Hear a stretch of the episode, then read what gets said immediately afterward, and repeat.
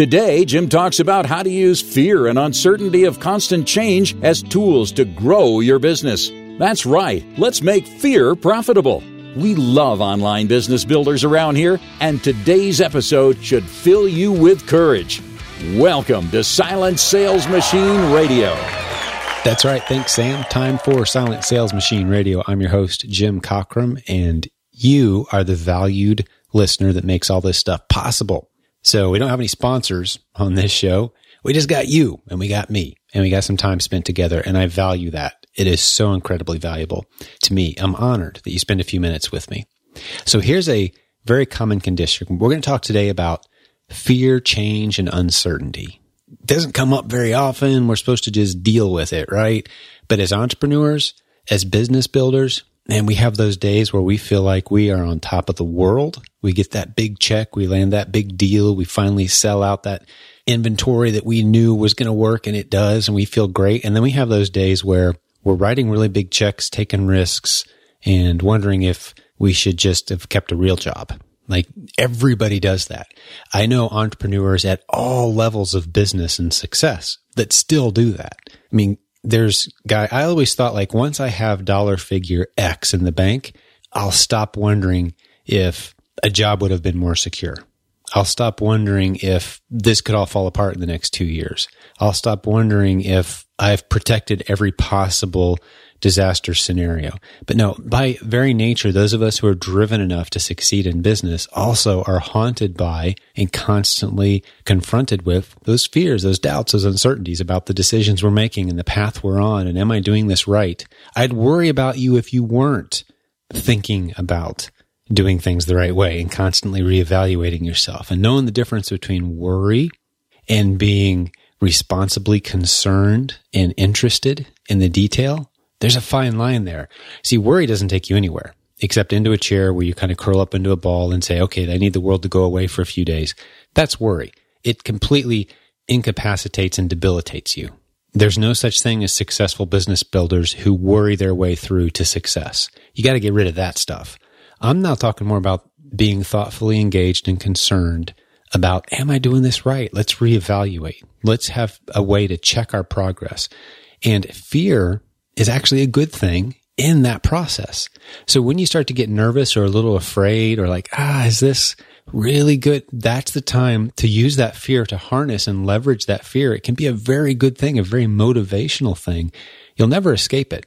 You'll never escape that. You know, you can call it fear. You can call it that slight edge of uncertainty of the future. I mean, none of us know what the world's going to look like tomorrow, let alone a month or three years from now, right? So here we are as entrepreneurs betting our hard earned sweat and money and tears and effort that the world will look a certain way tomorrow, a week from now, five years from now, right? That's what being in business is. We're hedging our bets. We're not just going to work and pushing the button that our employer tells us to push we are actually out there creating and building things. And if the world changes direction, what we had in mind might not be as relevant as we thought it would be. But I want to emphasize, and I'll get real specific for those of us who sell online here in a moment, how this applies to us.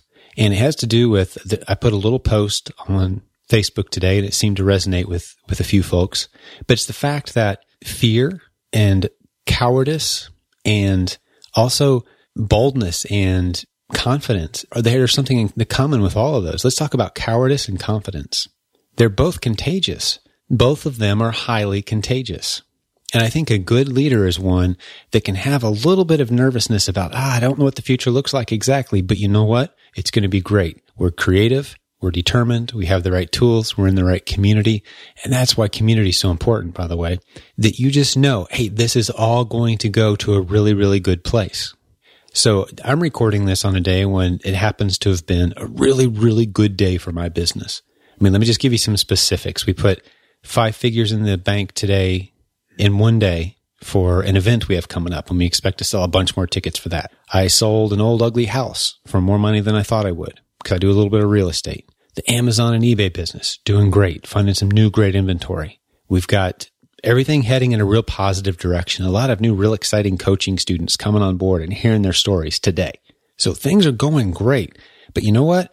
Tomorrow they might not be. tomorrow I might get bad news and we lost one of our best partners and somebody I thought I could trust does something unethical and you know just you just don't know what tomorrow will hold. So you can't be reliant on circumstantial. You've got to have a confidence that goes beyond that. And that's where those of us who have God, I think have a bit of an advantage.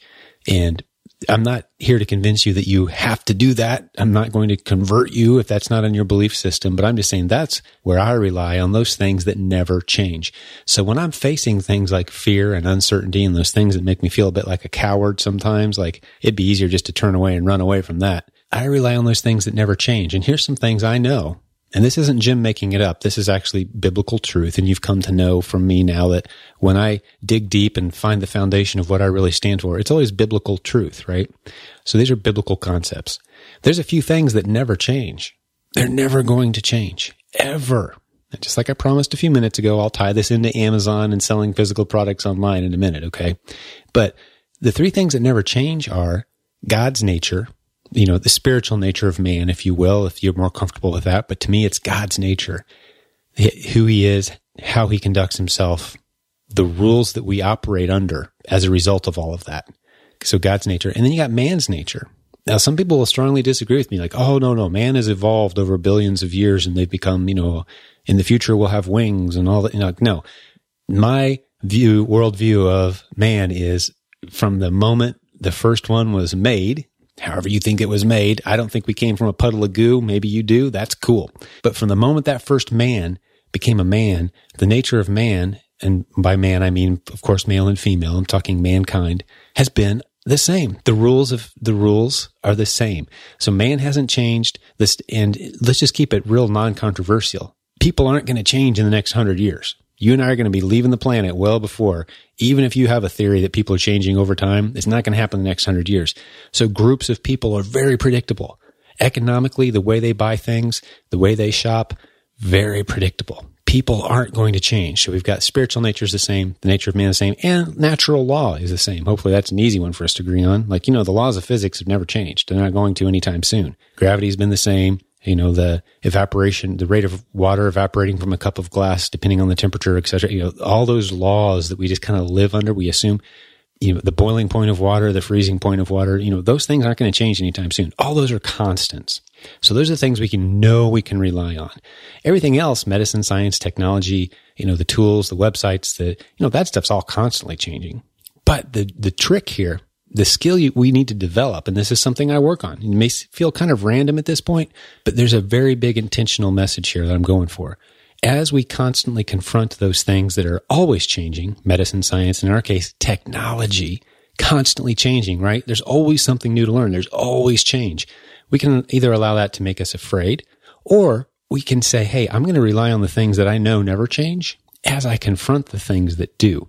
This is where my good friend, Rabbi Daniel Lapin, who we had as a guest on this show not too long ago, we talked about some of this and, and these lessons and to a great extent are from him.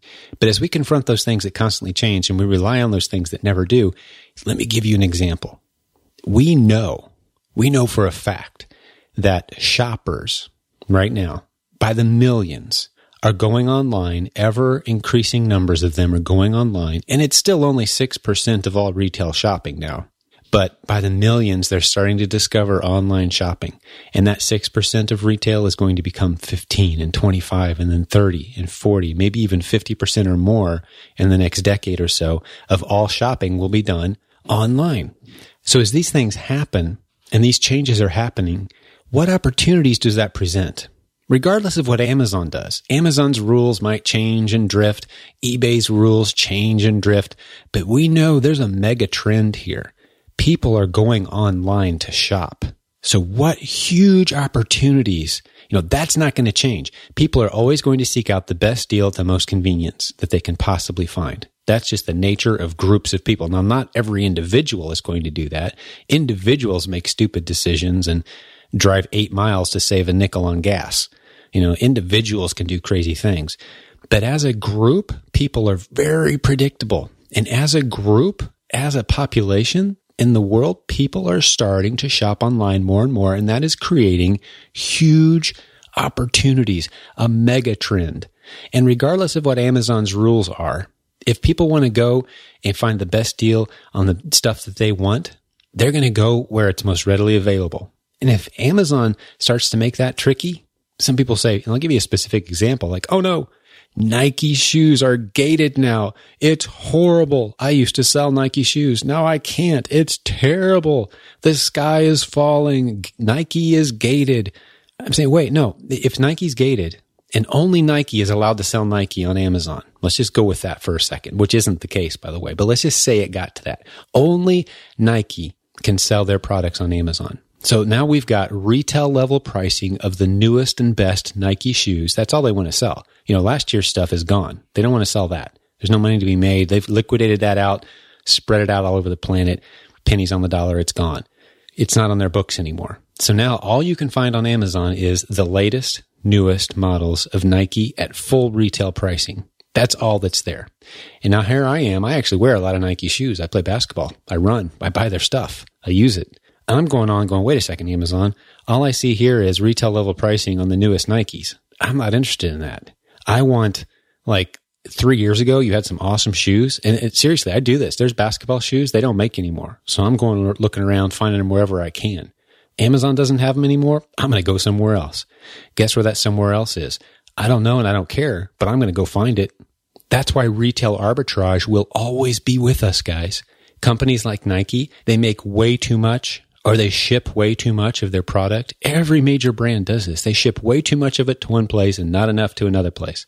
So you go to that place where they shipped way too much, where it's rotting on the store shelves in the back warehouse and the manager's willing to get rid of it for pennies on the dollar and you take it and now you have it. And I'm not just talking about Nike here. I'm talking about every product made. You have a retail arbitrage opportunity. You can sell it on eBay. You can sell it on Facebook Marketplace, Craigslist. Why not? Your own Shopify site. So don't get so tied into every little drifting wind of Amazon. We are all about multi-channel around here, which means sell on multiple platforms. Learn how to liquidate that difficult inventory. It opens up a whole new world of opportunity if you're all of a sudden comfortable to have, you know, a yard sale once a year and liquidate your stuff out. Why not? You don't have to go after only pristine inventory. So let this fear motivate you to be creative. That's the point of this. Don't hang out in a place where people are being cowardly in the face of fear and change. Hang out somewhere where people are being courageous in the face of fear and change because fear and change is a constant. That'll always be with us. That's not going anywhere for anybody. Fear and change, inevitable.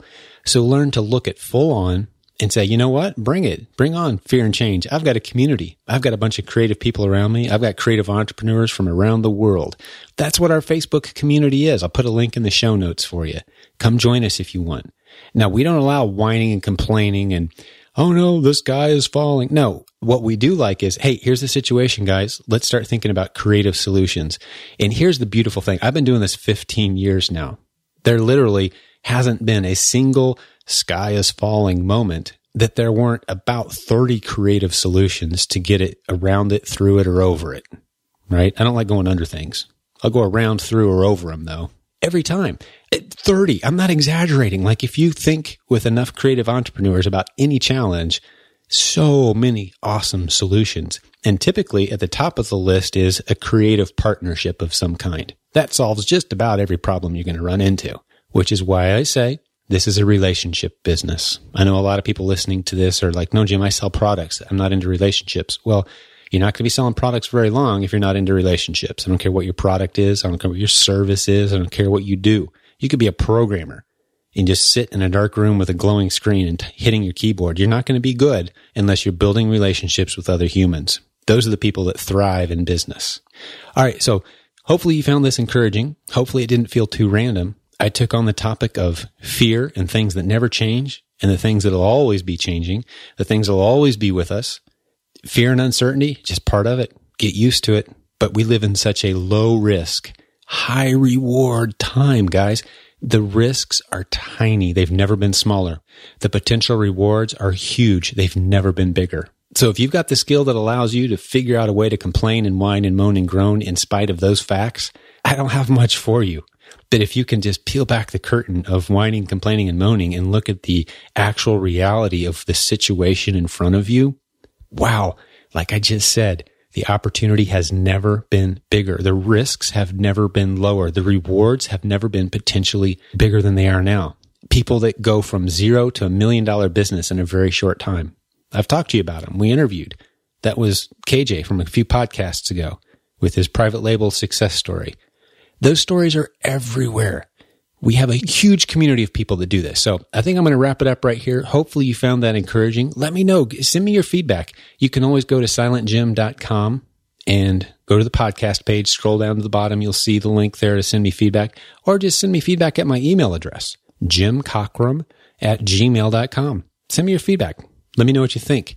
And hey, if you're ready to jump into a legitimate business, I've got a $5 book. It's a bestseller. Go to silentsalesmachine.com. It's been around for a long time. We keep updating it over and over again. You're going to love it. You get the free audio. So if my voice isn't annoying to you, when you buy $5 and you download that PDF, there's a link in there. You can get the audio too and listen to it if you prefer that. So it's a good way to check out what I think about how the world really works online and what the true opportunities are online. So go grab that. All right. Hey, this is Jim signing off. You know, I love doing this and I'm honored that you spent a few minutes with me today listening. Send me your feedback. And hey, if you haven't left a review yet on iTunes, man, I'd sure appreciate that as well, as you know. So God bless. We'll talk to you again real soon.